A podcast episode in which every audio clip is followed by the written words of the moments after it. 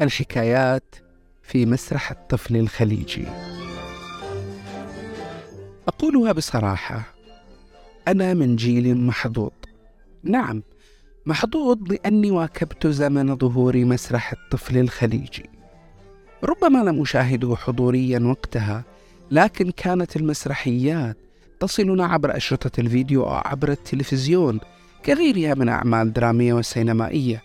ومع هذا كان لهذا المسرح رغم الوسيط البصري الذي يقال أنه يقلل عادة من متعة المشاهدة القدرة على إدهاشي وإدهاش غيري من أبناء جيلي مسرح الطفل الذي جسد لنا الحكايات حيث لم تعد تلك الحكايات في المسرح مروية بالكلام بل مروية بالصورة بالأغنية بالكوميديا بالألوان بالفرح. كانت أول مسرحية أطفال شاهدتها هي مسرحية السندباد البحري. الذي أطل منها الفنان عبد الرحمن العقل بطلا وانطبعت في ذاكرتي شخصيته سندباد البحري الذي كان أحد أبطال طفولتنا. المسرحية التي ظلت في ذاكرتي أغنيتها الختامية. وأجزم أن الكثير من جيلي ما زالوا يتذكرون أغنية بلادنا حلوة. حلوة بس الوطن ما له مثيل.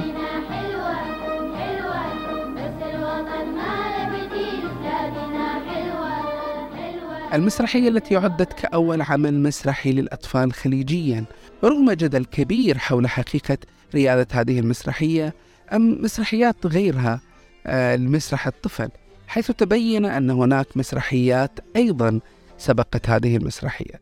منها مسرحية للفنان السعودي الراحل عبد الرحمن المريخي كمسرحية ليلة النافلة ومسرحية للكاتب المسرحي الدكتور عبد الله العبد المحسن لجريك شون. لكن تظل هذه المسرحية هي الأيقونة وهي الدهشة الأولى لمسرح الطفل الخليجي. فهي المسرحية التي أتيحت لمن لم يستطع أن يحضر مسرحا أن يتابعها عبر التلفزيون أو عبر الفيديو.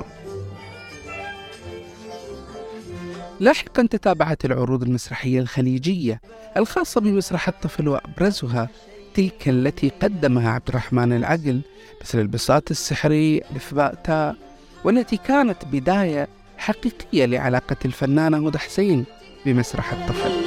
تعلم تقرأ العربية.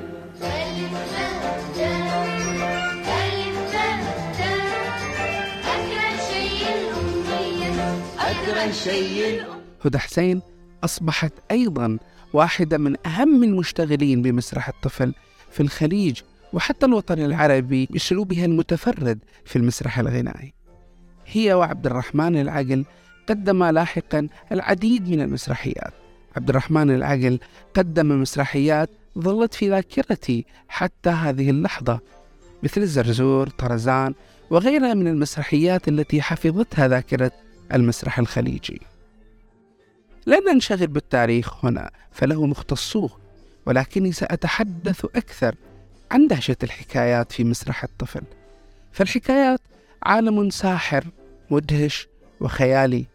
ففي طفولتنا تعلقنا بالحكايات بشخوص الحكايات بأحداثها وتفاصيلها. نحن كبشر نميل للحكايات. فالكبار يميلون مثلا لقراءة الروايات ليس بحثا عن قيمة أدبية فقط بل أن أكثر القراء يبحثون عن حكاية تقرأ. هكذا هم الكبار. فما بالكم بالأطفال الذين بطبيعتهم يحبون سماع القصص فهم يبحثون عن أبطال الحكايات ويبحثون عن النهايات السعيدة. الحكايات ضرورية للأطفال ضرورية لنموهم.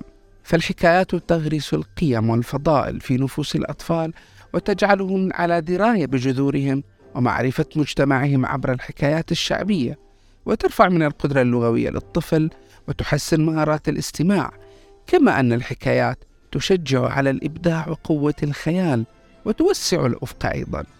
بالإضافة إلى أن القصص تساعد في تعلم فن طرح السؤال الصحيح. هذا عن الحكايات. الحكايات التي نقرأها للطفل أو يقرأها الطفل نفسه. فماذا لو تحولت هذه الحكايات إلى مسرحيات؟ فبالتأكيد سيتعزز مردود الحكايات فهي حكايات ممسرحة مشغولة بالأجساد التي تتحرك على الخشبة وبالموسيقى والأغاني والألوان. أي سحر هو سحر المسرح مسرح الطفل. تقرأ وتكتب وتجمع وتحسب يلا تعلم. يقول مارك توين الكاتب الأمريكي الساخر عن مسرح الطفل أعتقد أن مسرح الأطفال هو من أعظم الاختراعات في القرن العشرين وأن قيمته الكبيرة التي لا تبدو واضحة أو مفهومة في الوقت الحاضر سوف تتجلى قريبا. إنه أقوى معلم للأخلاق وخير دليل للسلوك الطيب اهتدت إليه عبقرية الإنسان لأن دروسه لا تلقن بالكتب بطريقة مرهقة. أو في المنزل بطريقة مملة بل بالحركة المنظورة التي تبعث الحماسة وتصل مباشرة إلى قلوب الأطفال التي تعد أنسب وعاء لهذه الدروس. وحين تبدأ الدروس رحلتها فإنها لا تتوقف في منتصف الطريق بل تصل إلى غايتها إلى عقول أطفالنا. ولكن أي مسرح طفل يمكن أن يحقق كل هذا؟ أي مسرح يمكن أن يكون معلما للأخلاق ومقوما للسلوك؟ هل كل عمل مسرحي يقدم لجمهور أطفال يمكن أن يكون فعلا أعظم اختراع في القرن العشرين؟ وهل كل ما قدم على مستوى الخليج العربي يمكن أن يكون ذلك المسرح العالم العجائبي والاختراع الأعظم؟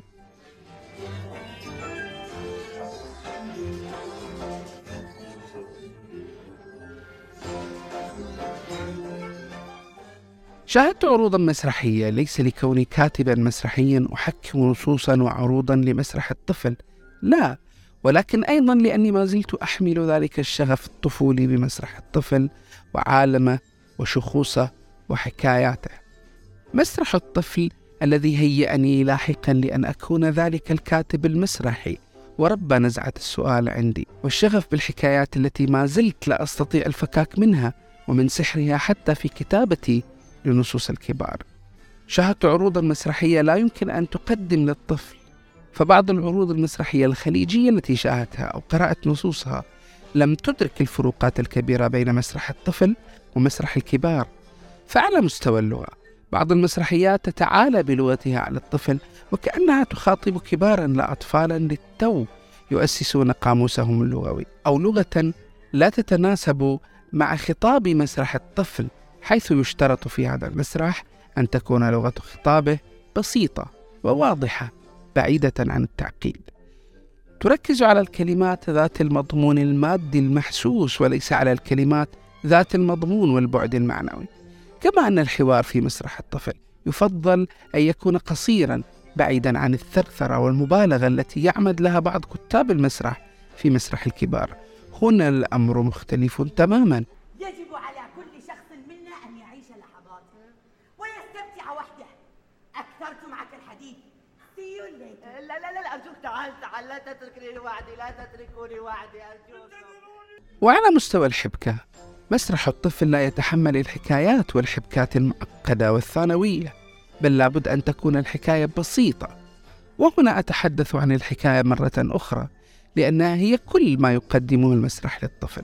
فلا بد أن نختار حكاية سهلة الوصول لذائقة الطفل ووجدانه حتى لا ينفر الطفل من المسرح. ومن ضمن ما لاحظت أيضا في عروض مسرح الطفل أو نصوصه التي لم تنفذ بعد أنها تفهم معنى التربية التي يفترض بمسرح الطفل أن يقدمها لجمهوره من أطفال بشكل مغاير عن الواقع. تفرض هذه العروض المسرحية على الطفل المتفرج وصاية أبوية. يلقن ما يجب وما لا يجب بشكل فظ ومباشر أحيانا. مسرح الطفل ليس فن وصاية ولا تلقين بل هو فن يعتمد على التشارك مع الطفل في فسحة من الحرية. فالطفل خاصة طفل اليوم لا يمكن أن يتقبل تقديم القيم والسلوكيات الجيدة عبر قالب مباشر فهو لابد أن يعطى مساحته ليستشف هو من خلال الحكاية التي يشاهدها على خشبة المسرح كل القيم التي يراد لهذا المسرح أن يقدمه له. يشارك في التفكير تشاركا إيجابيا وليس تلقينيا.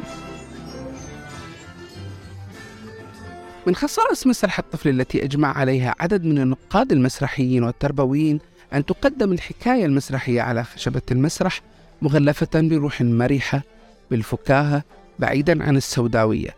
فالضحك وسيلة تربوية مهمة وهو ما يشير إليه زكريا إبراهيم في كتابه سيكولوجية الفكاهة والضحك. يقول دلتنا التجارب التي أجريت على الأطفال على أن ثمة علاقة وثيقة بين الضحك والترقي النفسي عموما. بدليل أن الأطفال الذين تتردد لديهم بكثرة حالات البكاء هم في العادة أقل ترقيا من غيرهم. ومعنى ذلك أن الروح الفكاهية تقترن بالنمو النفسي فتكون في كثير من الأحيان بمثابة أمارة على سلامة العقل وصحته وقدرته على تفهم حقيقة الأشياء. لذا من المهم في مسرح الطفل أن يكون ظريفا. يقدم الخطاب المسرحي بروح تتناسب مع ميل الطفل للعب والضحك بشكل مدروس. وهذا لا يعني أن نقدم عرضا مسرحيا كوميديا ينزع للإسفاف والابتذال. وهناك نماذج كثيرة من مسرحيات أطفال لم تدرك معنى أن تكون المسرحية ظريفة فاستعارت مما يطلق عليه المسرح التجاري مع تحفظ الشخصي على هذا المسمى سمته وأعني هنا الإفيهات أو القطات أو الذبات التي لا تحمل معنى أيا يكن اسمها. فمسرح الطفل لابد أن يدرس فيه كل كلمة كل حرف ينطقه ممثل على خشبة المسرح. من المهم أيضا لكي نقدم حكاية ساحرة على خشبة المسرح أن نستعين بالغناء والموسيقى. فقد نستغني عن الأغاني في مسرح الكبار قد نستغني عن الموسيقى لكن سيكون الأمر غير مستساغ لجمهور مسرح الطفل فالأطفال بطبيعتهم وفطريتهم يميلون للموسيقى والغناء والرقص فهم يبدأون حياتهم بهدهدات أمهاتهم وترانيم جداتهم الموسيقى لا تنفك أبدا عن الناس فكيف بالطفل؟ كلنا يدرك أن الموسيقى مهمة جدا لتربية الطفل فهي تساعد في تنمية الإدراك الحسي القدرة على الملاحظة وعلى التنظيم المنطقي وتنمية الذاكرة السمعية وزيادة القدرة على الابتكار وعلى تدريب الأذن على التمييز بين الأصوات المختلفة. كما أن لها تأثيرا إيجابيا على شخصية الطفل وقدرته على التحرر من التوتر والقلق فيصبح أكثر توازنا وتستثير فيه انفعالات مثل الفرح والحزن والشجاعة والقوة والتعاطف وغيرها. وهو ما يساهم في إغناء عالمه بالمشاعر التي تزيد من إحساسه بإنسانيته. كل هذا الغنى الذي تقدمه الموسيقى لابد أن يجعلها حاضرة بشكل أساسي في مسرح الطفل. فالمسرحيات الموسيقية يكون لها وقعا أكبر وقدرة على الوصول للطفل المتلقي من المسرحيات التي لا تعتمد على الموسيقى أو الغناء. وهو ما أثبتته عدة تجارب مسرحية في مسرح الطفل فالمسرح الموسيقي أكثر غنى من المسرح التقليدي التي تغيب عنه الموسيقى والأغنية.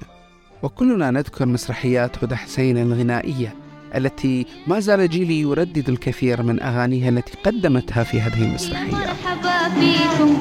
الفرح تو ابتدوا يا سامعين. معنا خليكم ويا سامعين. فما أجمل أن نحكي كمسرحيين حكايتنا المسرحية عبر الموسيقى والأغنية عبر الرقصات وأكيد عبر سحر الصورة. فمسرح الطفل لابد أن يكون غنيا أيضا بمفردات بصرية بالألوان بالعوالم المتخيلة. فالطفل تدهشه العوالم العجائبية المتخيلة أكثر من المشاهد الواقعية. هذا هو مسرح الطفل قائم على الحكاية بالدرجة الأولى. الحكاية بدأت منذ الإنسان الأول في الكهوف حيث كان الحكي التسلية الأولى واستمرت الحكاية تحرك الساكن فينا. تثير الأسئلة المنسية. مسرح الطفل أداة لابد أن يتعاظم الاهتمام بها حتى لا نفقد عالم الدهشة والسحر وحتى لا نخسر جيلا بلا حكايات. فما أسوأ العالم؟ بلا مسرح وبلا حكايات. إلى اللقاء. بلادنا حلوة. حلوة بس الوطن ما له بديل بلادنا حلوة حلوة بس الوطن ما له بديل. بلادنا حلوة.